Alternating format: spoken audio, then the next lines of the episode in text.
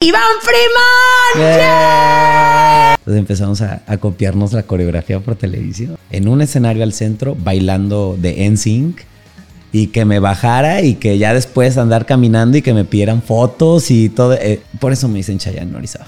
Pero me salía de clases, no entraba a la, a la primera. Esto no lo escuché. Un año hasta que me cacharon. Llega la maestra, me dice, quítate la ropa. Me, me agarró a golpes, ¿no? Prácticamente los, los, los primeros días. Dance, Dance Training. Training. Wow. El proyecto era Dancer Spa Training porque él decía que era un spa, porque él quería que vieran a la danza como una relajación. Que siempre, de verdad, es una parte donde yo siempre digo que la lealtad es lo más importante y lo que existe. Y yo me... Y uno atrás, nadie te regaló nada. A la danza le agradezco lo que soy. De... Bye.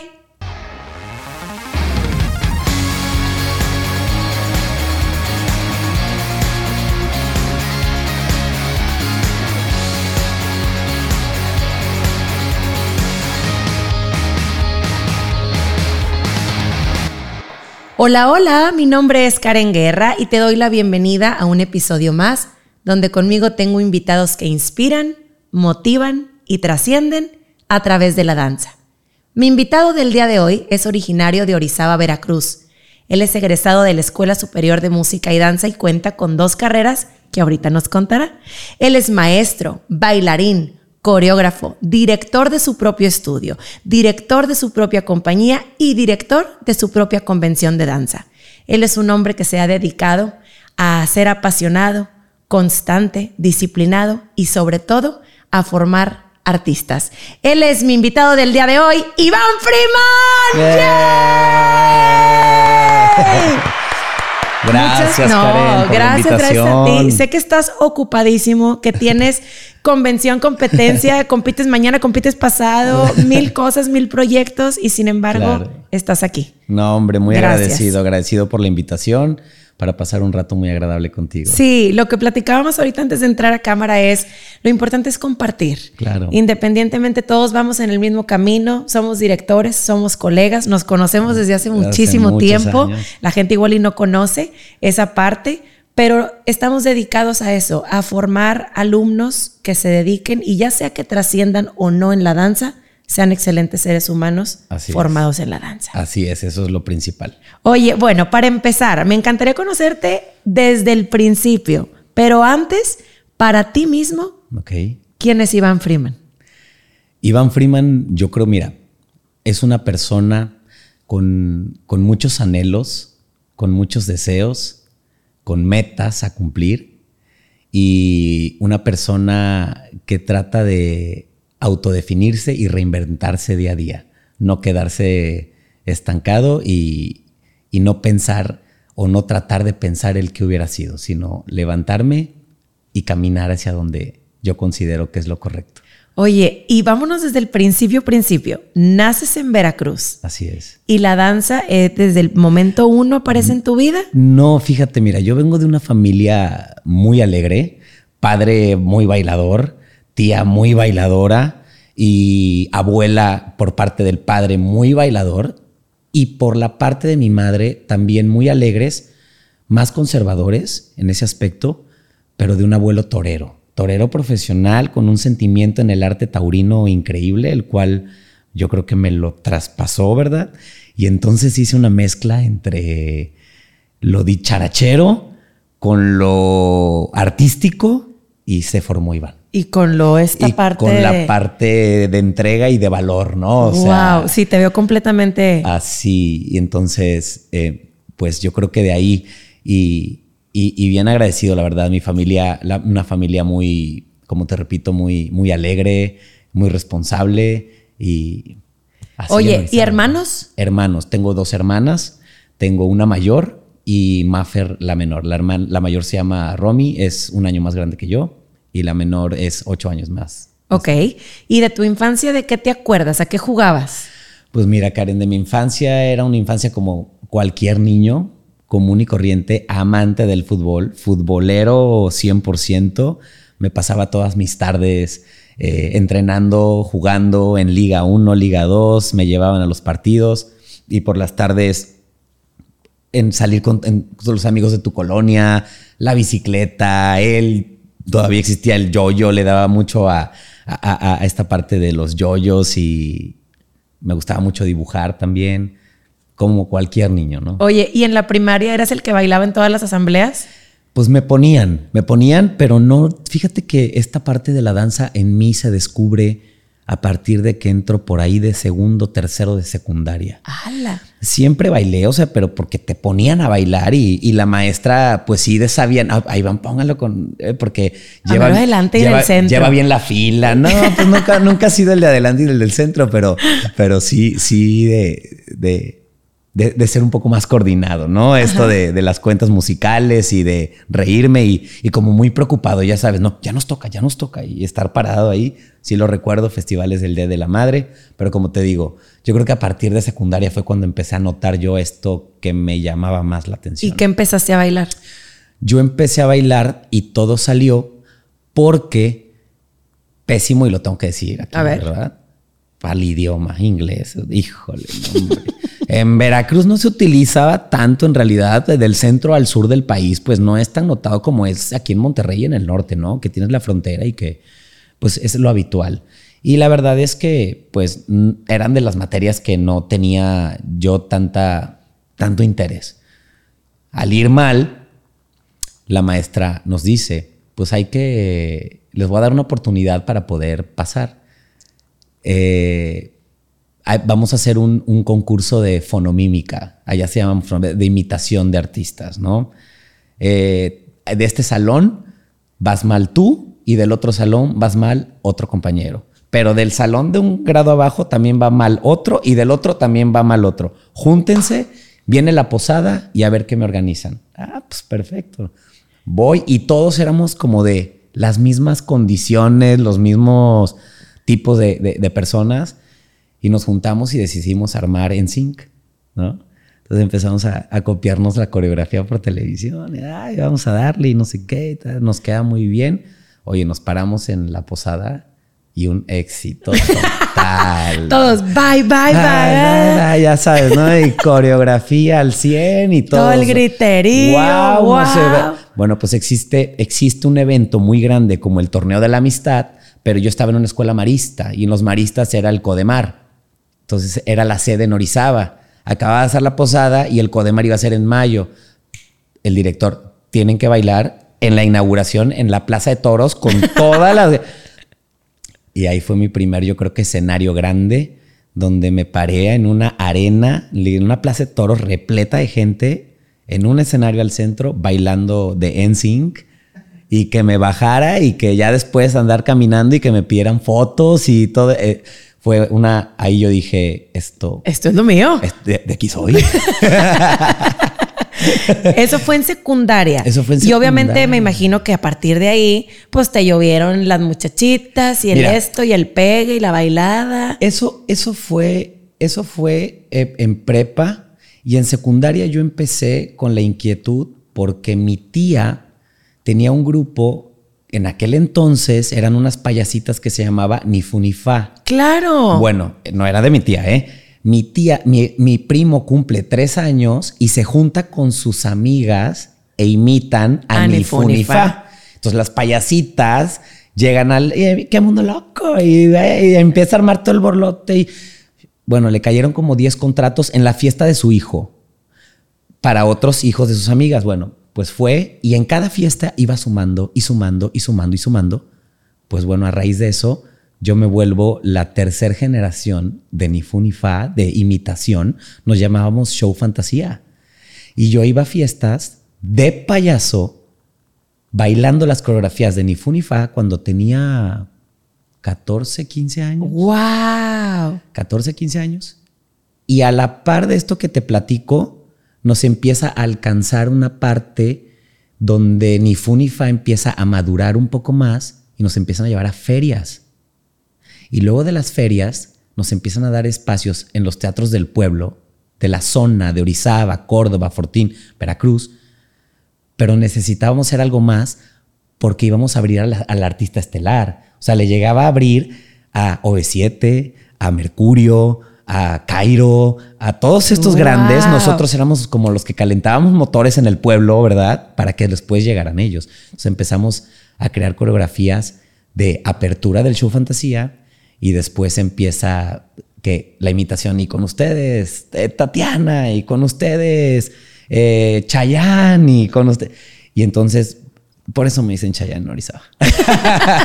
Oye, pero bien versátil al fin del día. O sea, ah, era pues, show cómico, mágico, musical. Total. Produce, dirige, coreografía, maquillaje, el vestuario, vestuario, coordinación, logística. Llega con tus maletas, eh, vestu- vestidores de pueblo, eh, del espejito, quítate tú, voy yo, eh, ya estoy listo, bájate, quítate la peluca, ponte. ¿Sí? No, pues con razón tienes conectados los puntos desde ahí. Desde ahí. Todo eso fue muchísimo aprendizaje. Eh, totalmente, porque lo hice al alrededor de cuatro años más o menos durante todo ese tiempo. Ahí después en, ese, en esa etapa conecto con lo de N sync y entonces ya todo esto y, y, y la verdad que siempre ahí surgió a mí mi, mi cariño por...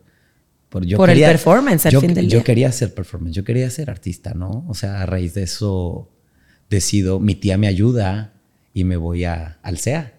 ¡Wow! ¡Ay, oh, eso no me lo sé! Ya, de ahí me fui al C E A. Digo, ni lo de los payasos tampoco, ¿verdad? Pero, o sea, ¿estuviste actuando? Pues entré a la escuela. Entré wow. a la escuela del C E A. Sí, estuve en la escuela del C E A y me tocó ahí, este... En aquel entonces, eh, pre- prepararme unos... Fue muy corto. Fue muy corto el periodo porque sí recuerdo que, que me, me asustaban muchas cosas. Sí, me asustó. El medio, ¿no? El, Está... el medio me asustó y, y, y me regresé. Y, ¿Y te regresaste a Veracruz? Me regresó a Veracruz para, para entrar ya a ingeniería industrial. Ok. Mi papá me dijo, ¿sabes qué? Pues lo intentaste nomás. Ahora te queda de, de, como de conocimiento que si vas a intentar algo artístico, tiene que ser algo profesional de verdad. Entonces, por el momento, ingeniería industrial y se acabó. Y pues sí, entré, fue duro para mí, en ingeniería industrial, hasta que descubro y conozco y, y Dios me la pone en el camino a, a Marta Saúl, la directora del, a hoy en día del Youth American Grand Prix en okay. México. Marta Saúl es de Córdoba y yo estaba en el Tec de Monterrey, no, perdón, en, en el Tecnológico de Orizaba y a raíz de eso yo empiezo a estudiar, no le encontraba tanto sabor, pero sabía que tenía que estudiar. Pero me salía de clases, no entraba a la, a la primera, esto no lo escuchen, no, no entraba a la primera hora, agarraba mi camión, me iba a Córdoba y tomaba clases de baile en Córdoba, a, escondi- wow. a escondidas. Volví a agarrar mi camión, regresaba al, al, a la universidad y empezaba por ahí de las nueve, diez de la mañana a estudiar. ¿A tu carrera? A mi carrera de ingeniería industrial. Y así fue durante, pues más o menos un año. Un año hasta que me cacharon. ¿Quién te cachó? ¿Maestros o tus papás? Pues resulta que la maestra, resulta que la maestra de la primera hora de, de cálculo diferencial integral era nada más y nada menos que la mamá del novio de mi hermana. ¡Ah! Y, y pues ¿de sí. que cómo? O sea, pues le platica, le platica ahora a mi cuñado y le dice, pues es que nunca se presenta a clases. Él nunca se presenta a clases. Y bien raro, y bien, fíjate este camino, ahorita que lo estoy, me estoy acordando. Cuando, no te quiero decir que yo era brillante, estudié, estudié, un, un estudiante brillante, pero sí un estudiante bien, ¿no? O sea, toda mi primaria, gracias a, a la dedicación de mis padres, cuadro de honor. Y abanderado y primer, y yo mi, mi, mi, mis estudios siempre nunca me bajé del tercer lugar de aprovechamiento, ¿no? De primero a sexto de primaria. Llego a secundaria y pues ahí ya cambian un poco las cosas, pero tampoco te hablo de un promedio abajo del noventa, ¿no? Llego a prepa y el promedio, pues ya hacemos, va a ochenta y cinco, ¿verdad? O sea, ahí ya empezamos con que ya, ya, ya la cosa del estudio, porque empieza pues, a aparecer eso que tú dices, ¿no? De la fiesta, la, las amigas y todo este show y, y el baile, la danza empieza y el deporte, siempre también el deporte. Entonces, con, con todo esto yo me empiezo a dar cuenta que, que no, no que no fuera malo, simplemente mi, mi, mi enfoque ya era otro completamente. Y te lo comento porque física, en el último año de prepa, el papá el maestro era papá de mi cuñado también. O sea, los papás de mi cuñado son maestros de estas materias de verdad, de sí, de, de, de, de apréndele. Y pues él, él sí lo tengo que decir que él fue un, muy, un apoyo muy grande, porque yo estaba dejando el último año porque no pasé física. Y él me dijo, ¿cuánto necesitas? ¿Cuánto necesitas? Él, te soy sincero, necesito noventa. Imagínate, noventa. ¿Cómo iba en esa materia, no? Pero él me dice, yo te entiendo y veo tu parte artística, veo lo que a ti te gusta, tú eres una excelente persona y tal, tal, total, que pues él, él me ayuda y... Y sí me ayuda a, a... Me lleva a extraordinario. Y sí estudio para el escenario. Y la verdad me quedé a cinco puntos del noventa. Y él me los dio. Órale, da. Ya está. Y, y luego me topa la mamá en la universidad. Y van a decir, este es un burro. O sea, no, este, este ya, ya. Pues que traías la parte artística, pues, pues así como... Sí. O sea, como queriendo salir. Pero al fin del día tenías que cumplir con la responsabilidad, sí, del estudio. Totalmente, totalmente. Oye, ¿y terminas la carrera? Sí, sí, sí. Y este, pero ya aquí. Ya. Ya, ya. ¿Y ya te habías venido también para compartirlo en danza? Eh, sí. El, el primer semestre, yo creo que fueron los últimos semestres ya, cuando, cuando yo terminó ya estando aquí también junto con... ¿Pero qué fue lo que te, te de impulsó o que para venirte para acá? Ah, para venirme para acá fue Marta. ¿De fue, plano? Fue Marta. ¿Por qué? Ahí te va. Yo sigo bailando, mi Ajá. papá se entera, explota, como todo papá, enoja. Yo le digo, ¿sabes qué? Pues es que yo quiero seguir intentándolo. Me dice, bueno, ve, trata de ver si no hay horarios en la tarde allá. Y, eh, total que coincide así en un semestre, te debes de acordar muy bien, el congreso de Gus Giordano, uh-huh. hace, en el dos mil, con Chatre Odí fue la organizadora. Este, Marta viene y me invita a venir. Me acuerdo perfecto que era un junio. Y me dice, Marta, vamos para allá. Le digo a mi papá, oye, pues de, yo cumplo años el dos de junio. Y le digo, papá, ¿qué quieres de regalo? Pues quiero irme al, al congreso. Págame el congreso para irme a bailar a Monterrey. Ok, me vengo para aquí, para Monterrey. Y yo sin saberlo, Marta me dice, tienes que ir a la escuela superior a una audición para que te permitan bailar en el Gus Giordano. Si no, no vas a poder bailar en el Gus Giordano. Y yo, pues ok. Así llego a la superior, me presento y me dicen, métete a ese salón y ahorita viene una maestra. Llega la maestra, me dice, quítate la ropa. Ahí vengo. Así es. Yo. Esa cara, esa cara hice yo. Fue, fue como... Quiero pensar que te ibas a caer en mallitas, ¿verdad? O pues sea... Yo no usaba. Ah, o sea... Yo venía bailando hip hop. Yo, yo no usaba, yo venía bailando hip hop. Pues, boxers. Maestra, boxers. Me dice, sí, sí, sí, métete. Y, y ahorita entro. Ok. Pues ya, camisa de tirantitos y... Y, y, ¿Y el boxer sí? Y boxer sí, ¿no? Pues, pero, pues un pelado de diecinueve años, allá no era un niño. Y empieza, pues, que tírate al piso. Y que ranita. Y que tal.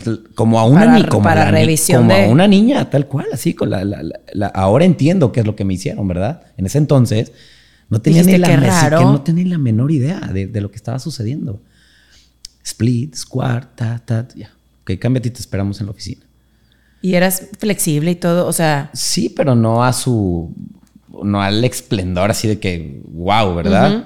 Total que ya me llevan a la oficina y pues el examen me lo hizo Nelly Bravata, una súper maestra de la Escuela Superior de Música y Danza, y la directora en ese entonces del área de clásico era la maestra Cristina Lozano, y la directora de la superior era Angélica Klein, y yo, Iván, no conocía, no sabía ni quién me estaba hablando.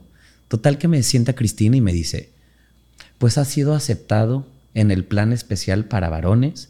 Esto no es ninguna audición para poder bailar en Gus Giordano. Marta Saúl te engañó, solo que estamos buscando hombres para la carrera de clásico.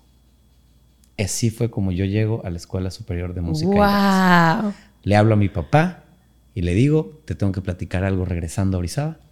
Llego allá y le digo, tú me dijiste que buscara un lugar serio y si debe ser serio, no sé. Aquí está Bellas Artes, te entrego, me voy a Monterrey.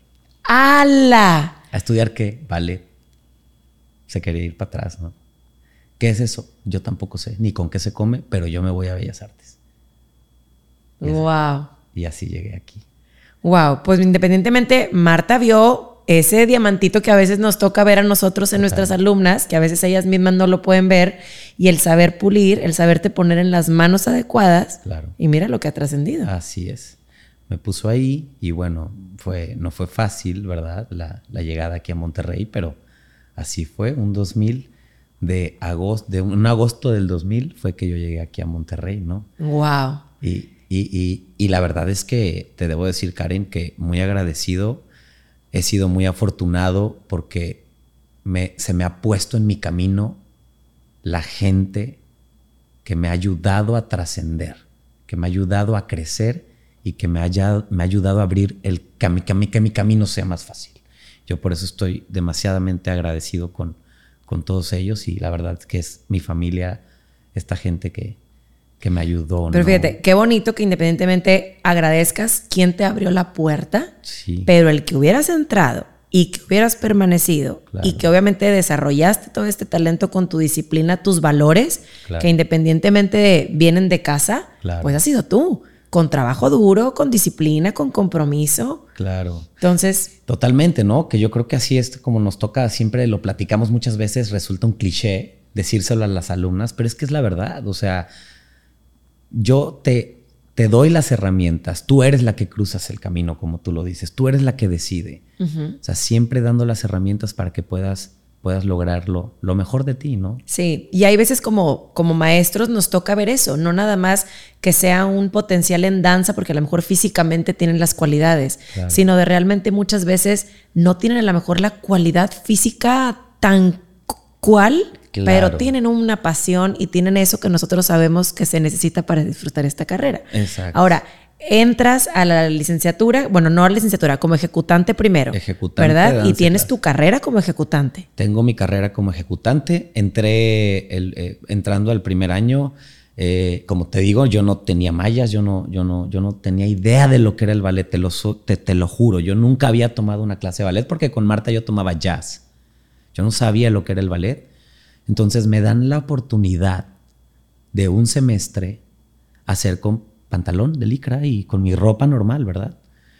Y, y, y abiertamente te lo digo, ¿no? O sea, muy con esto que traía yo de México, de, del ambiente diferente que se vivía, eh, muy, muy al rechazo, muy al rechazo hacia, hacia, la, hacia los diferentes sexos, ¿no? O sea, muy, muy al rechazo, tanto que me... Me, me agarro a golpes, ¿no? Prácticamente los, los, los primeros días. Y, y yo me sentía de verdad como muy desorientado, muy, de, muy, muy raro, ¿no? No sabía si en verdad era lo que quería. Entonces, vuelvo a decirte, agradezco a mi maestro en ese entonces que me sentó y me habló y me dijo. Entendí, me di la oportunidad y después de, de cinco meses, pues...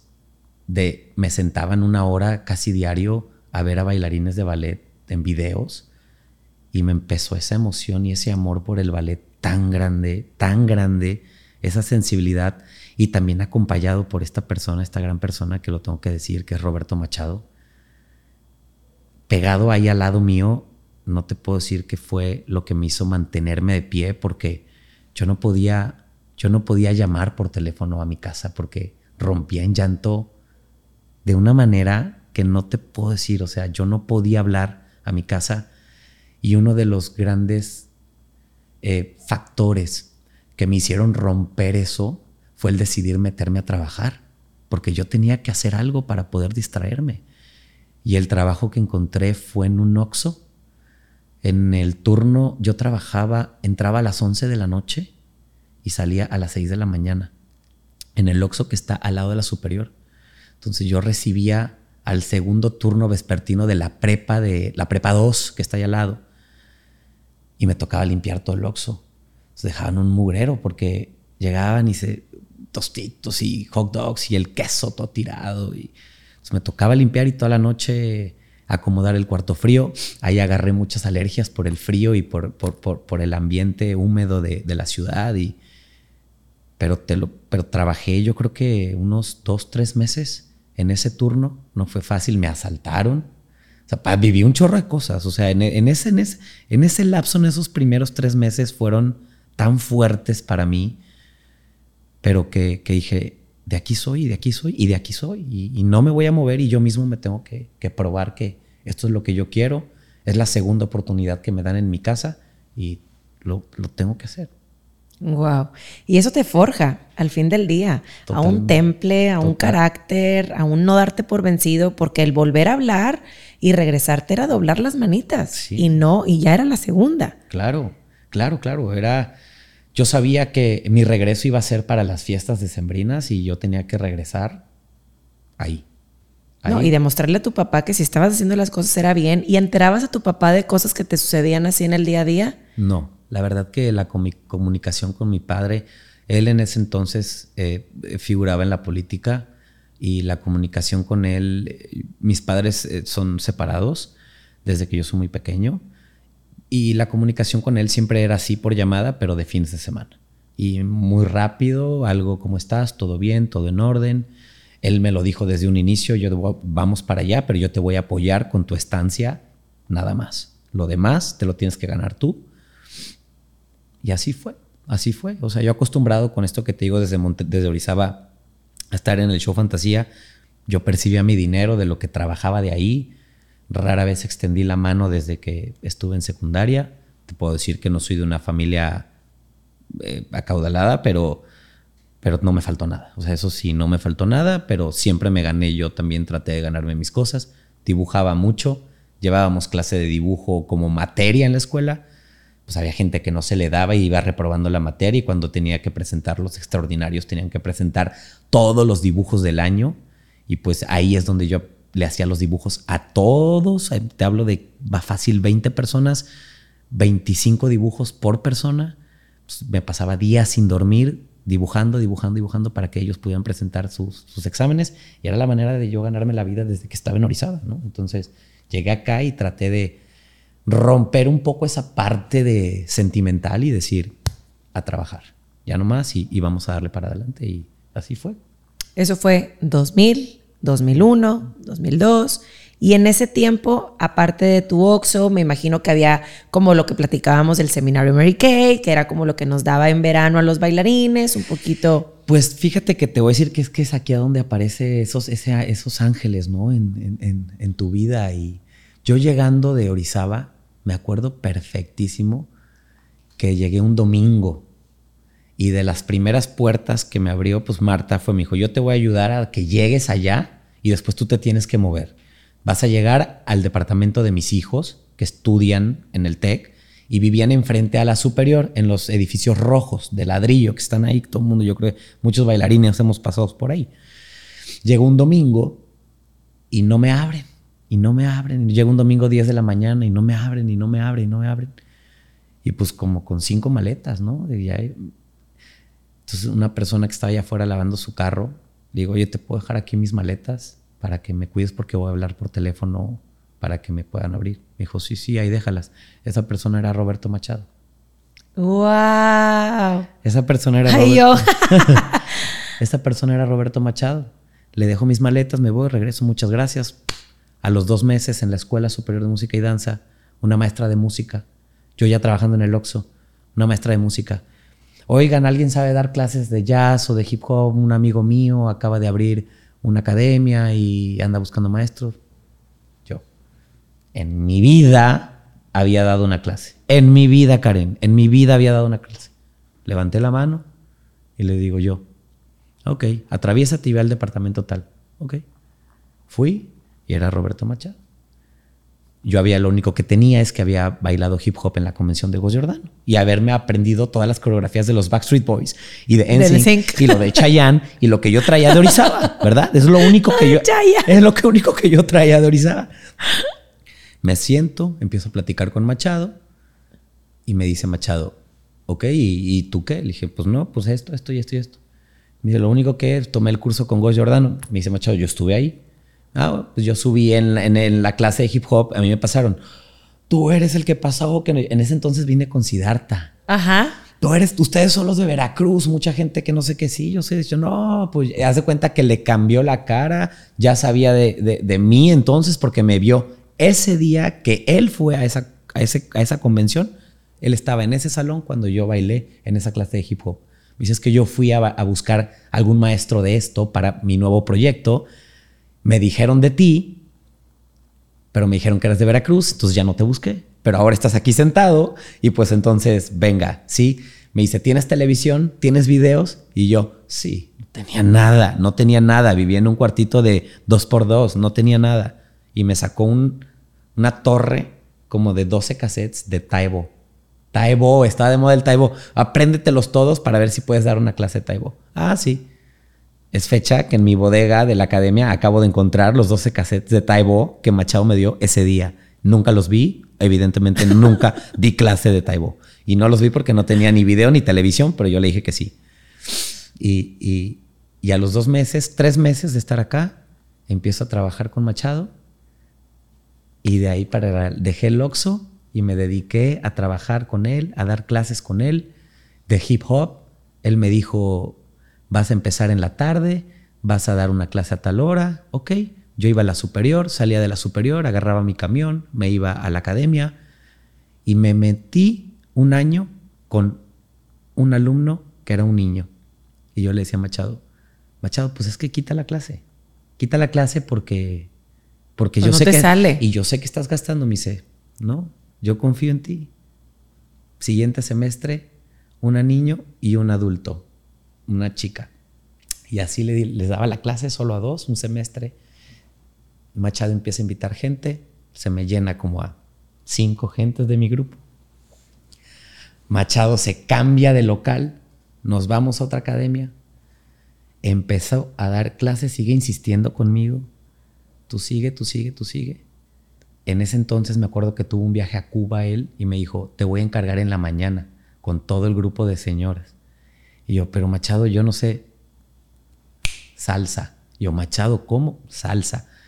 Y, y me avienta y empiezo y empiezo y entonces ahí empiezo a descubrir también la parte de la mañana con la salsa, con los ritmos latinos y empiezo a agarrar vuelo con los ritmos latinos y por la tarde empieza a caer gente y empieza a llenarse de gente y yo me voy también a preparar a Estados Unidos y empiezo a traer cosas nuevas y empieza, empieza, empieza, empieza a hacerse la bola muy grande y para no hacer el cuento yo creo que me tardé dos años y medio en, que, en despegar las clases de hip hop y de incursionar al cien en los ritmos latinos por la persistencia de Machado de creer en mí y que todo iba a ir bien. Wow. Así fue como, como yo arranco, ¿no? ¿Y, ¿Y era como su academia, su proyecto, rentaba en alguna parte? Él era su academia. Okay. Se llamaba Dancer Spa Training. Por eso ahora es Freeman Dance Training. Training. Wow. El proyecto era Dancer Spa Training porque él decía que era un spa porque él quería que vieran a la danza como una relajación, principalmente en la parte de la mañana con la gente adulta que bailaba ritmos latinos. Ven, goza, grita, llora, saca tu, tu, tu, todo tú. Era como un wellness de, de la danza. Por eso era Dancer Spa Training. Wow. Y entonces, ¿estuviste cuánto tiempo? Porque en el dos mil cuatro... Se funda Freeman Dance Training. Freeman Dance Training. Es que empezamos en Santa Bárbara, en un local pequeñito, con el Dancer Spa Training. Mentira. Yo llego y empiezo a dar las clases. Maries tenía una academia en la placita de Santa Bárbara, porque a Machado se le había inundado el local y Machado había empezado con Maries también dando clases.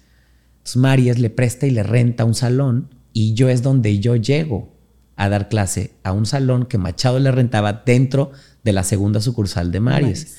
Y luego nos vamos ya, cuando está el salón ya bien, que ya lo componen, nos vamos a Santa Bárbara, que era un salón pequeño. Uh-huh. Luego cierra una academia muy famosa de Patty Martínez, que era Pat Marell, y Daliris daba clases ahí. Entonces, Pat Marell le dice a Daliris, yo ya no quiero la academia, tú quédate de directora. Entonces, Daliris va con Machado y le dice, oye, me están dejando, que tatas son muy amigos. Ellos bailaron en el Ballet de Monterrey como, como, como bailarines, ¿no? Este, pues sí, ¿de qué más, verdad? este, no, pues a lo mejor de coreógrafo. No, no, no, estuvieron en el Ballet de Monterrey como bailarines. Entonces, platican, se juntan y se van y abren esta academia ya, ya juntos, siendo Daliris y siendo Dancer Spa Training. Yeah. Machado labora en las mañanas y unas horas en la noche, y Daliris labora como academia normal de cuatro en adelante. Pero es ahí a donde esas alumnas que Daliris tiene empiezan a tomar hip hop conmigo. Entonces yo empiezo a despegar también. Fue como un ganar-ganar para todos. Y después de esa academia se mueven a otra más grande. Te hablo ya para el dos mil, dos mil tres. Creo que sí, dos mil. Eso es muy malo con los años, pero por ahí. Pero luego se separan y cada quien se queda con un proyecto. Machado viene y abre, donde ahora es Freeman Dance Training, solo en, en, en, la, en, en la bodega original. Y Daliri se queda donde era este, este complejo, ¿no? Donde tenían anteriormente. Y yo empiezo, empezamos a elaborar ese ciclo escolar en ese, en ese local. Machi es una persona sumamente sensible, es un amor de persona. Y pues él considera que ya no es momento de, de, de seguir con su proyecto. Yo, por mi parte, ya bailaba para el Ballet de Monterrey. Yo ya me estaba, me acababa, me iba a graduar ya ese año de la Escuela Superior. Iba a audicionar en, el, en, en Canadá, iba a audicionar en, en, en Miami, iba a audicionar en diferentes lados porque tenía que buscar ya un, un lugar, ¿no? donde, donde desarrollarme como bailarín. Y recuerdo que pues ya con éxito regresó un, un verano. De, después, terminando las funciones de festivales, yo viajo y a mi regreso le digo a Machado, oye, pues ya estoy aquí y ya te quiero platicar cómo me fue, encontré espacio en estos tal, tal, tal, me aceptaron en estos. Me dice, sí, yo también quiero platicar contigo. Y él se sienta y me dice, este, ya, ya no voy a continuar la academia, voy a cerrar el proyecto.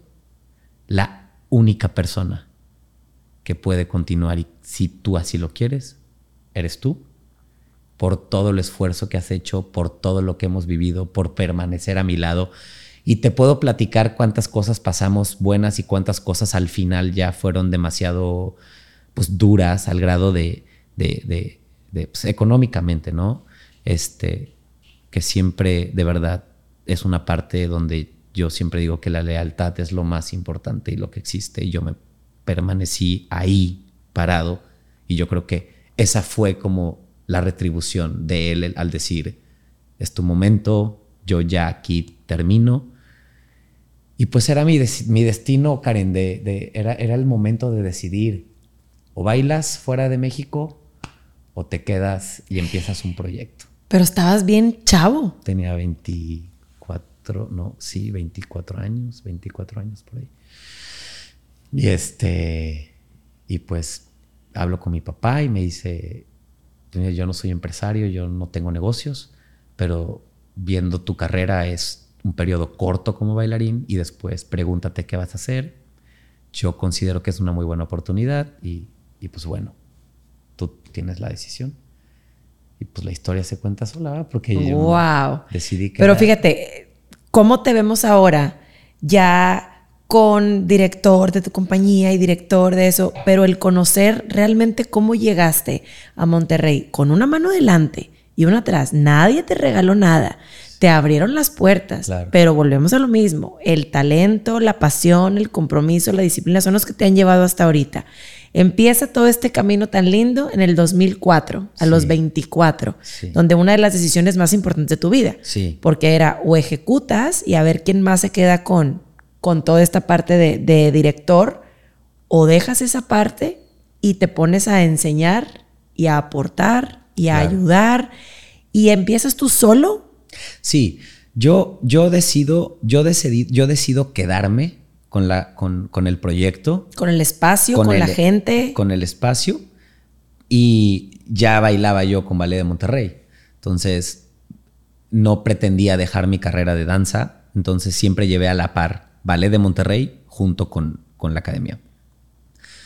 Yo me quedo dando, impartiendo clases de... Estaba con nosotros en el proyecto, estaba Osvaldo, uh-huh. Oswen. Entonces, Oswen manejaba unas horas en la mañana y yo manejaba la primera de ocho de la mañana. Entonces, yo daba clases ocho a m, de ocho a nueve, y al ballet entraba nueve y media.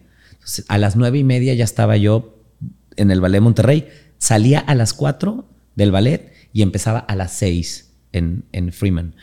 Y de ahí me iba hasta las diez de la noche. Y empiezo solo como director y como nuevo owner de... de ahí nace Freeman, ¿no? Uh-huh. Por así decirlo. Ahí nace Freeman. En realidad el proyecto viene desde el dos mil. Pero bueno, ahí nace Freeman. Y coincide también que Daliris tiene problemas en su espacio. Entonces hablo con Daliris y le digo, oye, ¿te interesa rentar como cuando estabas con Machado? Pero no vas a ser socio, vamos a rentar el espacio por tantas horas. ¿Te interesa? Sí. ¿Cuántos salones son? Tres. Ok.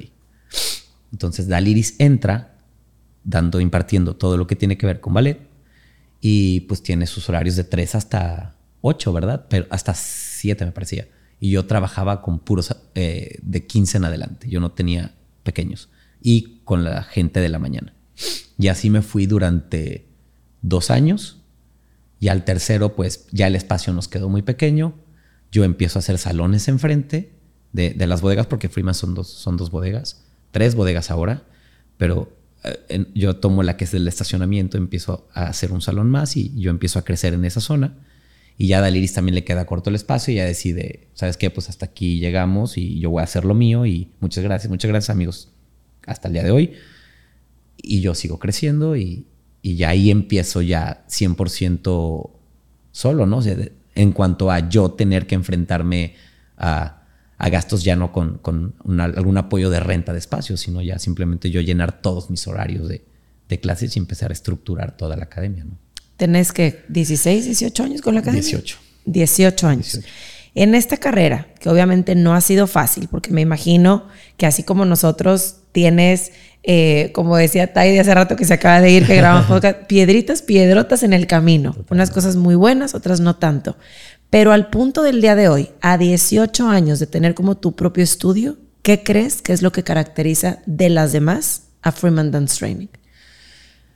Yo creo que caracteriza, yo creo que cada negocio, viéndolo fríamente, es el reflejo de cada director o de cada persona con sus ideales, con sus propuestas y con la forma de llevar su vida y con la forma de, de, de enfrentar al mundo.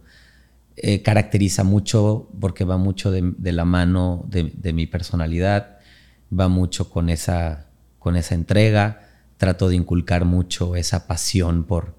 por la danza, incluso el eslogan no es algo po- por poner, fue algo pensado donde yo, mi misión es formar artistas, pero formar artistas no en la extensión de la palabra de te tienes que ser un artista, sino como bien lo decíamos antes también, ¿no? De empezar esta plática, sino de formar también inclusive gente con mucha sensibilidad, un buen público, nos hace falta muy buen público en este país. Nos hace falta gente que reconozca el valor, que entienda lo que es, que cuando el, te- el telón se abre, el trabajo que va implícito allá arriba del escenario, el respeto por la danza, el respeto por el trabajo, por el bailarín, el respeto por una disciplina. Entonces, a eso, eso va más también con la frase, ¿no? El formar buenas personas, el formar artistas con esa sensibilidad, gente sensible. Creo que esa es una parte que, que define mucho a Freeman.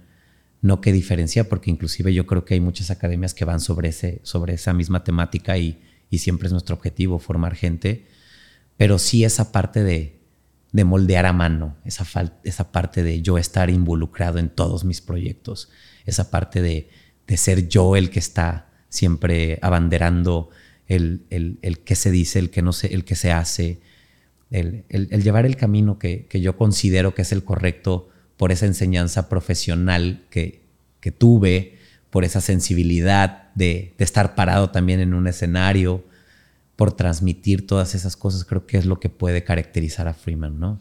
Fíjate, se han formado muchos bailarines, muchos maestros, coreógrafos y ahora gente que te representa internacional, internacionalmente en otras compañías y en otros estudios.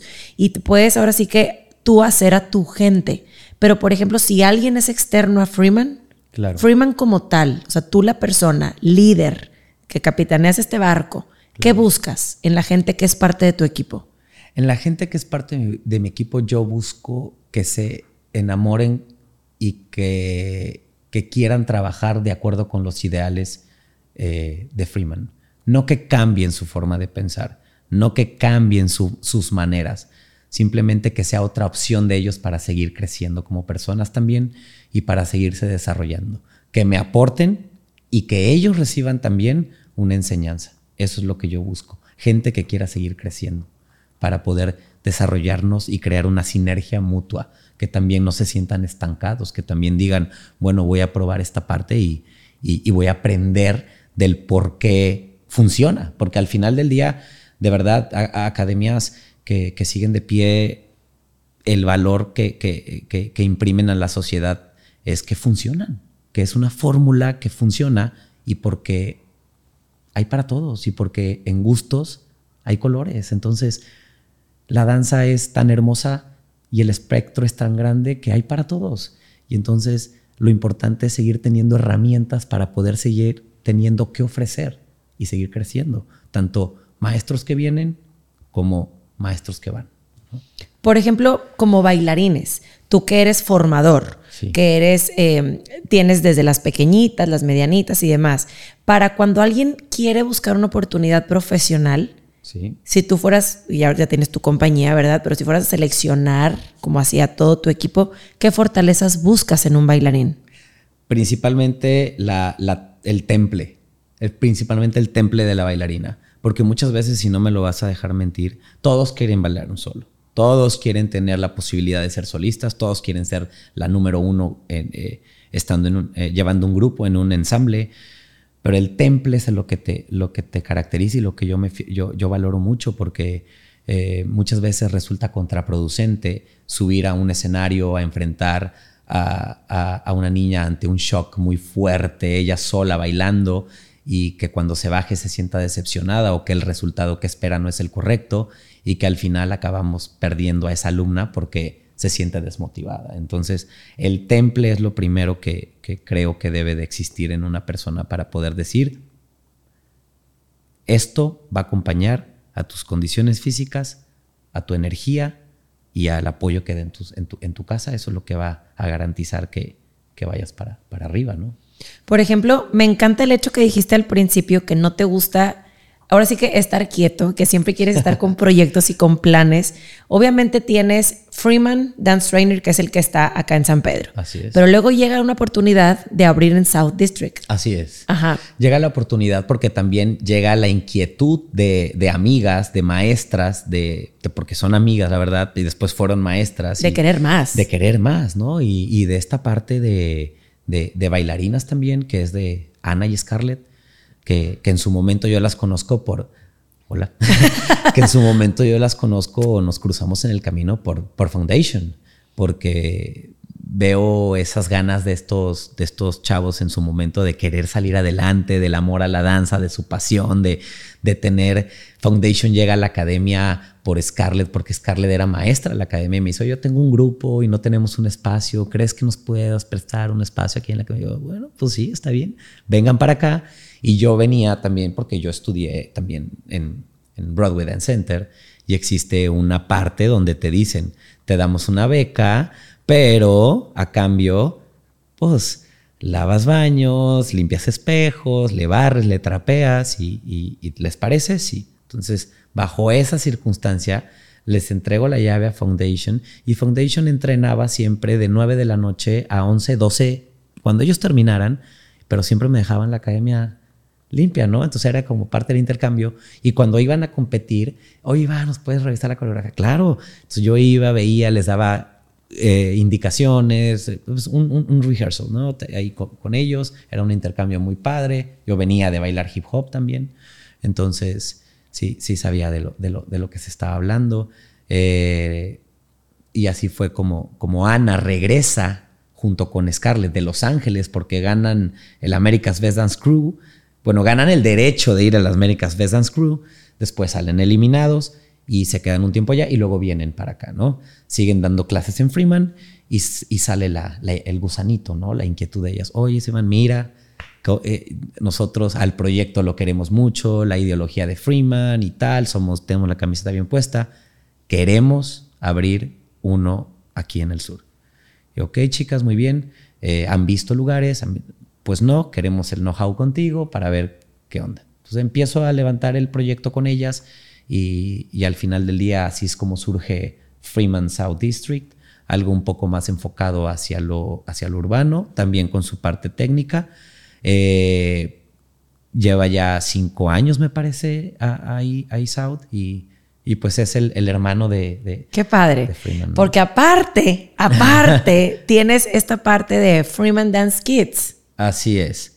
Freeman Dance Kids, yo, yo al ver toda la parte de cómo se, se, se iba desarrollando mi mercado, pues tengo la parte de, de, de la mañana, tengo la parte de Freeman normal, pero yo, yo sabía que necesitaba enfocarme y tener un poco más de especialidad en, en los pequeños. Hablo desde babies en adelante. Entonces capacito a mis maestras, empezamos a ver y analizar un poco la parte de cómo, cómo implementar y cómo cambiar Eh, la, el, el sistema de enseñanza para ciertas edades, ¿no? Porque, te, te soy sincero, Freeman se manejaba profesionalmente como deben de ser con sus años, con sus grados de ballet, con, con como se maneja tal cual.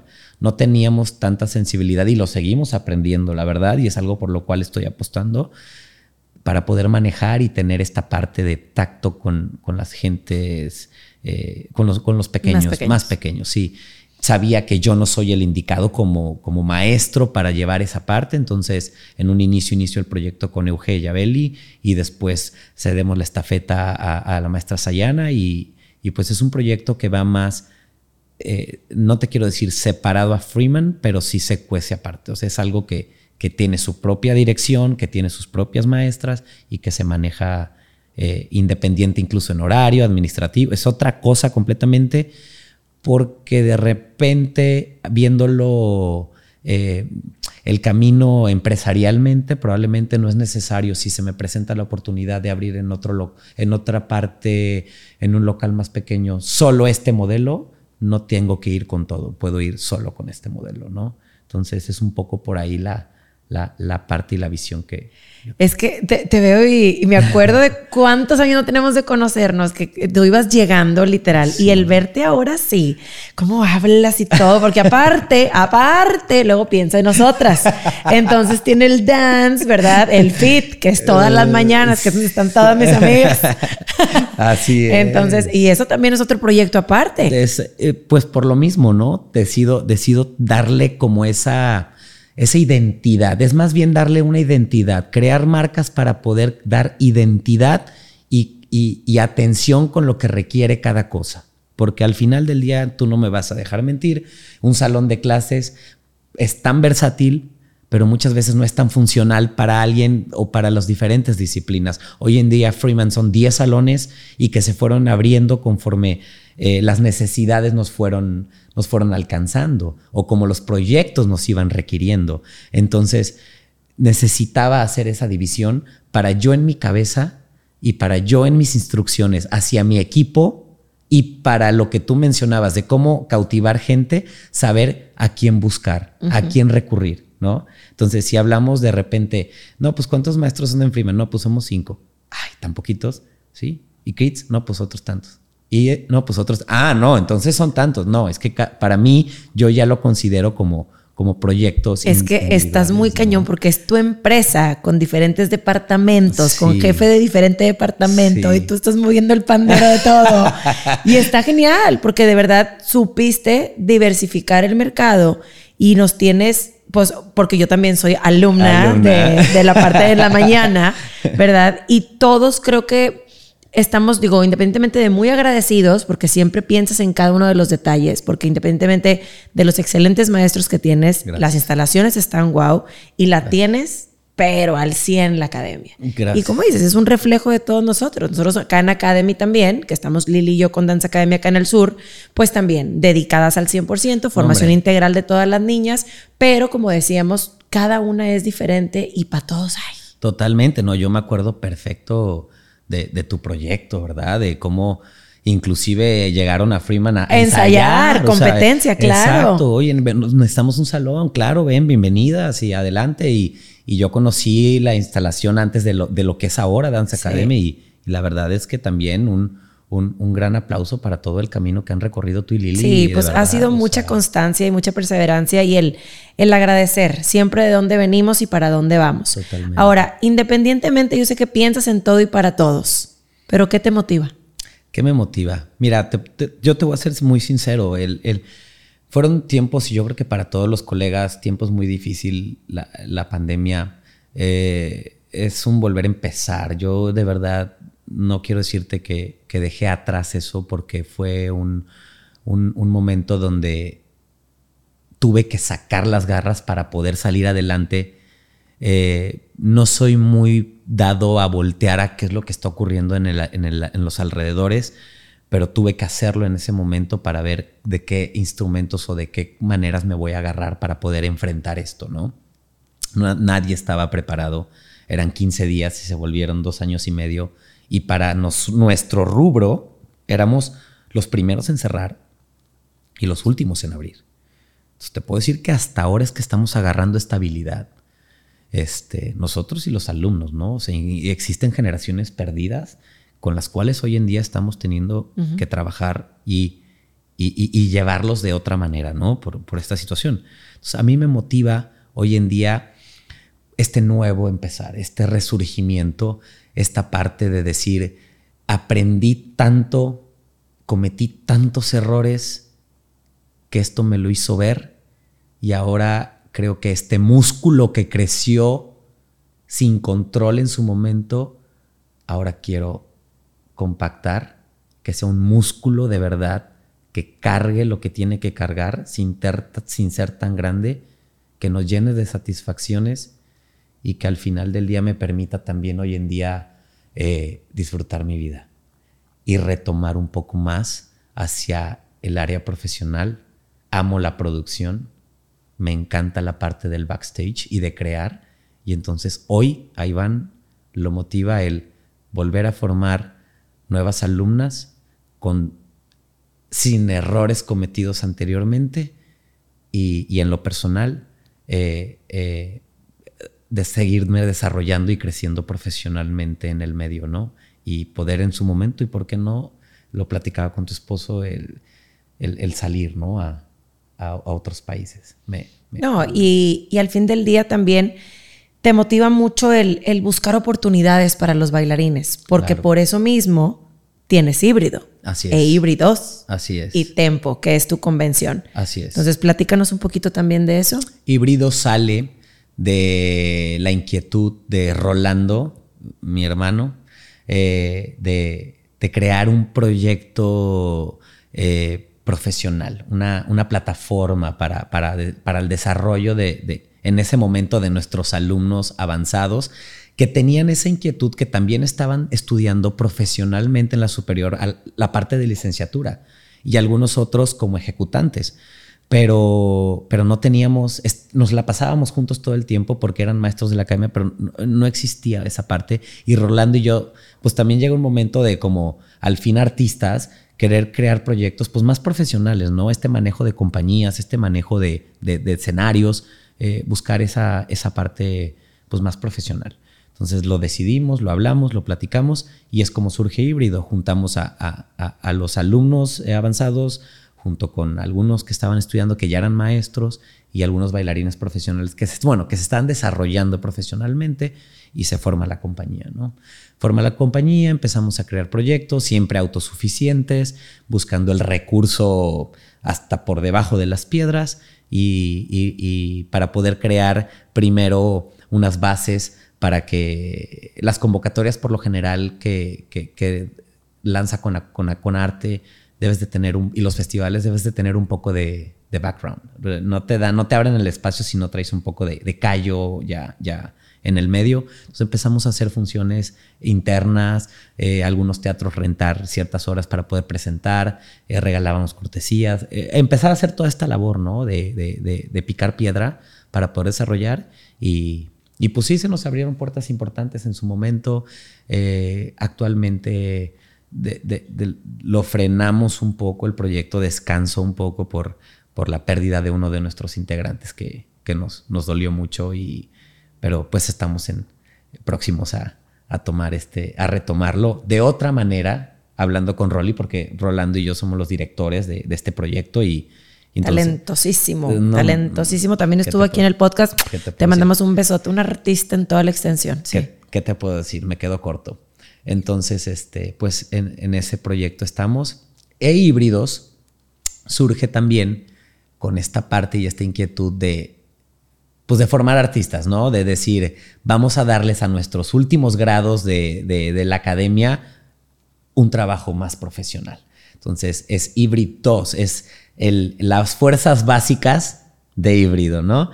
Entonces, a las alumnas avanzadas con potencial, con interés, de las que sabemos que tienen este temple de decir, yo el antro sí, pero primero bailo, yo la fiesta sí, pero primero ensayo, yo tal sí, pero mi danza es primero. A estas se les invita, se forma y se crea la compañía. Y pues ta- cada año hacemos nuestras presentaciones de, de diciembre y de verano para, para este proyecto, ¿no? De, qué padre. De las niñas. Entonces las niñas viven esta experiencia. Somos invitados también en festivales en, en San Antonio, en, en mismo Veracruz. Entonces vamos, la, las tratamos de llevar y que conozcan cómo es la vida de un bailarín para que de ahí decidan si quiero, no quiero o simplemente... O muchas gracias. O muchas gracias. Oye, ¿y la convención? La convención, Tempo Dance Convention, sale a raíz de Ana Melissa. En su momento de, me, me, me, me pide apoyo para realizar una convención porque ese año en su academia, en Torreón, no quieren hacer festivales. Entonces quieren de, regalarle a las niñas esta parte como una experiencia de una convención, ¿no? Entonces yo la ayudo a contactar maestros, la ayudo un poco al... al yo cómo había visto, porque yo tampoco tenía una convención, a, a cómo, cómo estructurar el evento. Oye, pues todo un éxito. Todo un éxito porque viene gente a la convención cuando nada más era solo para, para las, las, las alumnas, ¿no? Entonces, viene gente de San Luis, una amiga, Macarena, trae a sus alumnas y de repente, oye, ¿y si hacemos la convención de tempo en, en San Luis? Ah, pues sí. Y allá vamos para San Luis y vemos que funciona también, ¿no? Ah, qué padre. Y luego platicando, le digo, oye, ¿por qué no hacemos una convención? Tú estás muy ocupada, yo estoy muy ocupado. Vamos a hacer una edición al año donde no nos interesa nada más. Vamos a, a, a tratar de, de, de crear algo que, que, que deje a las alumnas eso que quizá no les dejan otras convenciones, ¿no? El one on one, el que al maestro lo puedan tener, el, el bajar a los maestros a un nivel un poco ya no tan es, de estrella, sino uh-huh. Ven y convive con nosotros, pásala bien y, y adelante, ¿no? Entonces, ¿cómo lo hacemos? Pues yo creo que para eso tenemos que buscar un lugar donde los papás también se sientan bien, donde puedan decir qué padre que mi hija, o es que estén pensando en mí también para que yo me pueda relajar con la familia, etcétera. Entonces decidimos irnos para, para Cancún. Uh-huh. Entonces creamos el primer tempo en Cancún y, y perfecto. O sea, la verdad es que es un proyecto donde no nos estresamos en su momento en cuanto a una... como un, es un side business, no es, una, es, no es un enfoque donde nosotros pongamos toda la fuerza al año de, de, de desarrollar el proyecto, porque precisamente queremos algo más orgánico, ¿no? Yo con mis conocidos, con, con toda la eh, el, el, el gremio de la danza que, que me ha tocado conocer, pues toco puertas y pido eh, becas más profesionales. Entonces el enfoque de Tempo es un poco más... más profesional, por así decirlo, donde sí está toda esta parte comercial, pero los maestros que te vienen a dar clases, pues es una mezcla, ¿no? Internacionales que se desarrollan en compañías como Lines Ballet, Rasta Thomas, que tiene su propia competencia y que fue, ¿qué te puedo decir de él, no? O sea, el maestro Luis Serrano, gente internacional un poco más involucrada en escenarios profesionales con mezclas de... pues los Miller, que son un poco más el área comercial cien por ciento que las niñas aman, a, Or- uh-huh. a Orom, eh, eh, es un poco más el reflejo de nosotros, ¿no? También el, el llevar esto, esta combinación de maestros al, al escenario y que la entrega de premios se vuelva también eh, eh, no nada más eh, becas de, de la misma convención, sino también abierto. A, a, a, a, ajá, expandir inclusive talentos hacia el Youth American Grand Prix. Yo te puedo decir, o sea, ahí, ahí mismo estuvo Fabiana, ahí mismo estuvo Ana Lorenza, ahí mismo estuvieron varias gentes que han triunfado en el Youth. Entonces, es sí, por, por, por ese tipo de, de, de aperturas, entonces es, es, es algo abierto para todos, ¿no? Pero es que ha sido una carrera bien bonita, Iván, porque Tienes esta parte, como lo dije al principio, de ser alguien que ha dedicado su vida a la danza, súper apasionado, porque cada vez que hablas de un proyecto te acomodas y te sientas y hablas y esto y es demás. Tú Oye, me sueltas. pero, pero tienes esta parte que como hombre que pudieras decir, ay, pues es que bailarín, ya sabes, o sea, sí. tienes esta parte artista, pero esta parte empresarial, y lo has sabido combinar y traes un enfoque de tres pasos para adelante porque no te gusta quedarte ahí, quieres siempre más. Entonces yo creo que la danza llegó a revolucionar tu vida, porque independientemente que fuiste un chavito con sí. deporte y con todo esto, el pisar un escenario, el sentir esa adrenalina y no quedártelo para ti, el... Tú dijiste al principio, es que yo quería ser artista. Sí. Y ahora llega un punto donde ahora formas artistas. Entonces, qué bonito que esta parte de la danza que te abrió puerta, entraste y todo lo que has logrado y todas las oportunidades que le has dado a tanta gente. Entonces, muchas felicidades por todo eso. No, hombre, muchas gracias. Es, la verdad es que muchas veces no, no reparamos a, a ver el camino, ¿verdad? Muchas veces no nos detenemos a ver el camino, y gran parte de estos proyectos como el que tú tienes Eh, nos ayuda a tener a nosotros invitados un poco de esa retrospectiva y ese autoanálisis también para... Hacemos catarsis. Al sí, final del día es conectar catarsis, los puntos. Sí. Fíjate, de, dentro de esto, aquí en el canal yo tengo una frase que a mí en lo personal me gusta mucho. Siempre, tú me conoces que he sido muy terquita desde chiquita y muy como constante en mis cosas. Y lo identifiqué dentro de la pandemia en una situación con una alumnita que yo le decía, es que enfócate, es que...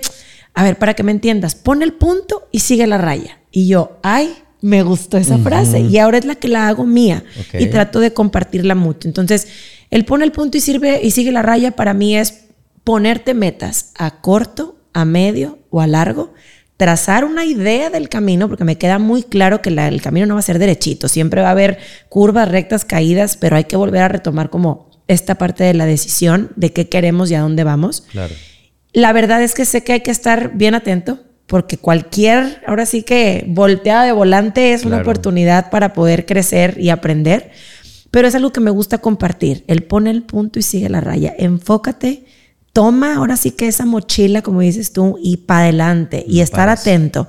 ¿Tú tienes alguna frase que generalmente compartas en tu vida o con tus alumnos? Eh, yo no tengo una frase como tal. Simplemente sí mucha plática, sí mucho esto de transmitir justo esto que tú dices. La oportunidad no está... La oportunidad es para quien la toma. La oportunidad siempre va a estar. El quien la toma es de él. Y, y eso es, lo que, hay que, es lo, lo que hay que transmitir y eso es lo que hay que hacer simplemente. Yo creo que llega la oportunidad y qué tan preparado estás. Eso es lo importante. Estar preparado para cuando la ola llegue, poder surfearla. Esa no hay más. Y si te revuelca, ¿qué preparado estás para levantar? Exactamente. Es ¿qué vas a hacer? Es sacúdete y, y para arriba otra vez. Exactamente. Exacto. Yo así lo veo también. Pero como una frase, fíjate que no. Déjame pensar. La, la voy a pensar, me dejas No, tarea. Pero dijiste una ahorita. El de, la oportunidad... Eh, a ver si me dice ahorita producción, se me fue, pero la oportunidad está para todos. O la sea, es está para, para ahí para agarrarla. Entonces... Digo, yo quiero agradecerte obviamente el espacio, el tiempo, el que te hayas abierto de esta manera, porque a veces vemos a este Freeman tan guau y el director y el que está bien ocupado y... No, pero no pero al soy, fin eh. del día eres persona y eres sí. como, como uno de nosotros que siente que tiene fortalezas, que tiene debilidades, debilidades que tiene gracias. muchísimas cosas. Y bueno, se nos, se nos olvidó, pero no porque no sea importante. Ana Melissa, tú... esposa maravillosa, hermosísima. Espero que tenerte aquí también pronto porque sé que tienes una historia muy linda que contar. Gracias por ser equipo, claro. porque al fin del día quien te tiene con esa estabilidad y con esta fuerza y todo, pues es ella, ¿no? Claro, sí. Siempre el, el pilar ahí al lado de ti, el que, el que aguanta, ¿no? Más bien yo, yo lo veo porque, porque si algo, algo yo tengo eh, personal que trabajar mucho es esa parte de explosión. La, la perfección, el tratar de, de, de, de que todo salga y todo fluya bien, este, muchas veces te lleva a mucha gente de, de encuentro, ¿no? Uh-huh. Y es algo que, que lo digo, te lo digo abiertamente porque eso que tú dices, de verdad, muchas veces pueden decir, ay, es que lo vemos y todo serio y tal. Y no, simplemente es que muchas veces ando con, con mi cabeza con tantas cosas Y, y esa parte, pues, sí, por lo general se lo, te, lo, te, lo, te lo lleva la gente cercana a ti, ¿no? Entonces, sí, sí es algo, un punto importante a agradecer. Sí, a mí me pasa también mucho eso y sigo trabajando en eso. Sabe mi equipo que muchas veces no es que yo esté o enojada o molesta o simplemente traemos tantas cosas en la cabeza, claro, que a veces no estás así con la mejor cara, pero independientemente amamos lo que hacemos y, claro, en el camino estamos. Así es. Así es que ya para terminar, la última preguntita, okay. ¿Qué le agradeces a la danza? Lo que soy. A la danza le agradezco lo que soy, definitivamente, porque como tú dices, el descubrir en verdad lo que, lo que es la danza y lo que he visto que hace, ha hecho por mí, esa sensibilidad, esa... esa pasión por hacer las cosas, no, no, no tengo nada más que agradecer, porque vivir sin pasión yo creo que ha de ser muy... No, no te sabría decir, porque yo dejo el sudor o dejé el sudor y ahora cada vez que ensayo y cada enojo y cada azotón de puerta, yo lo veo como una pasión. No es como tú lo dices, no es, no es personal, es simplemente un reflejo de esa ganas de querer que la gente salga adelante hoy en día, ¿no? Y, y sí, lo que soy. No le puedo pedir más. Muchísimas gracias. Gracias a ti. Gracias por, por compartir. Gracias a ustedes por haber llegado hasta este punto de nuestro episodio. Si les gusta este tipo de contenido, compartan, suscríbanse, denle like, porque todo eso a los creadores de contenido nos impulsa a seguir creando lindas cosas para ustedes. Muchísimas gracias. Una vez más, nos despedimos. Gracias. Bye.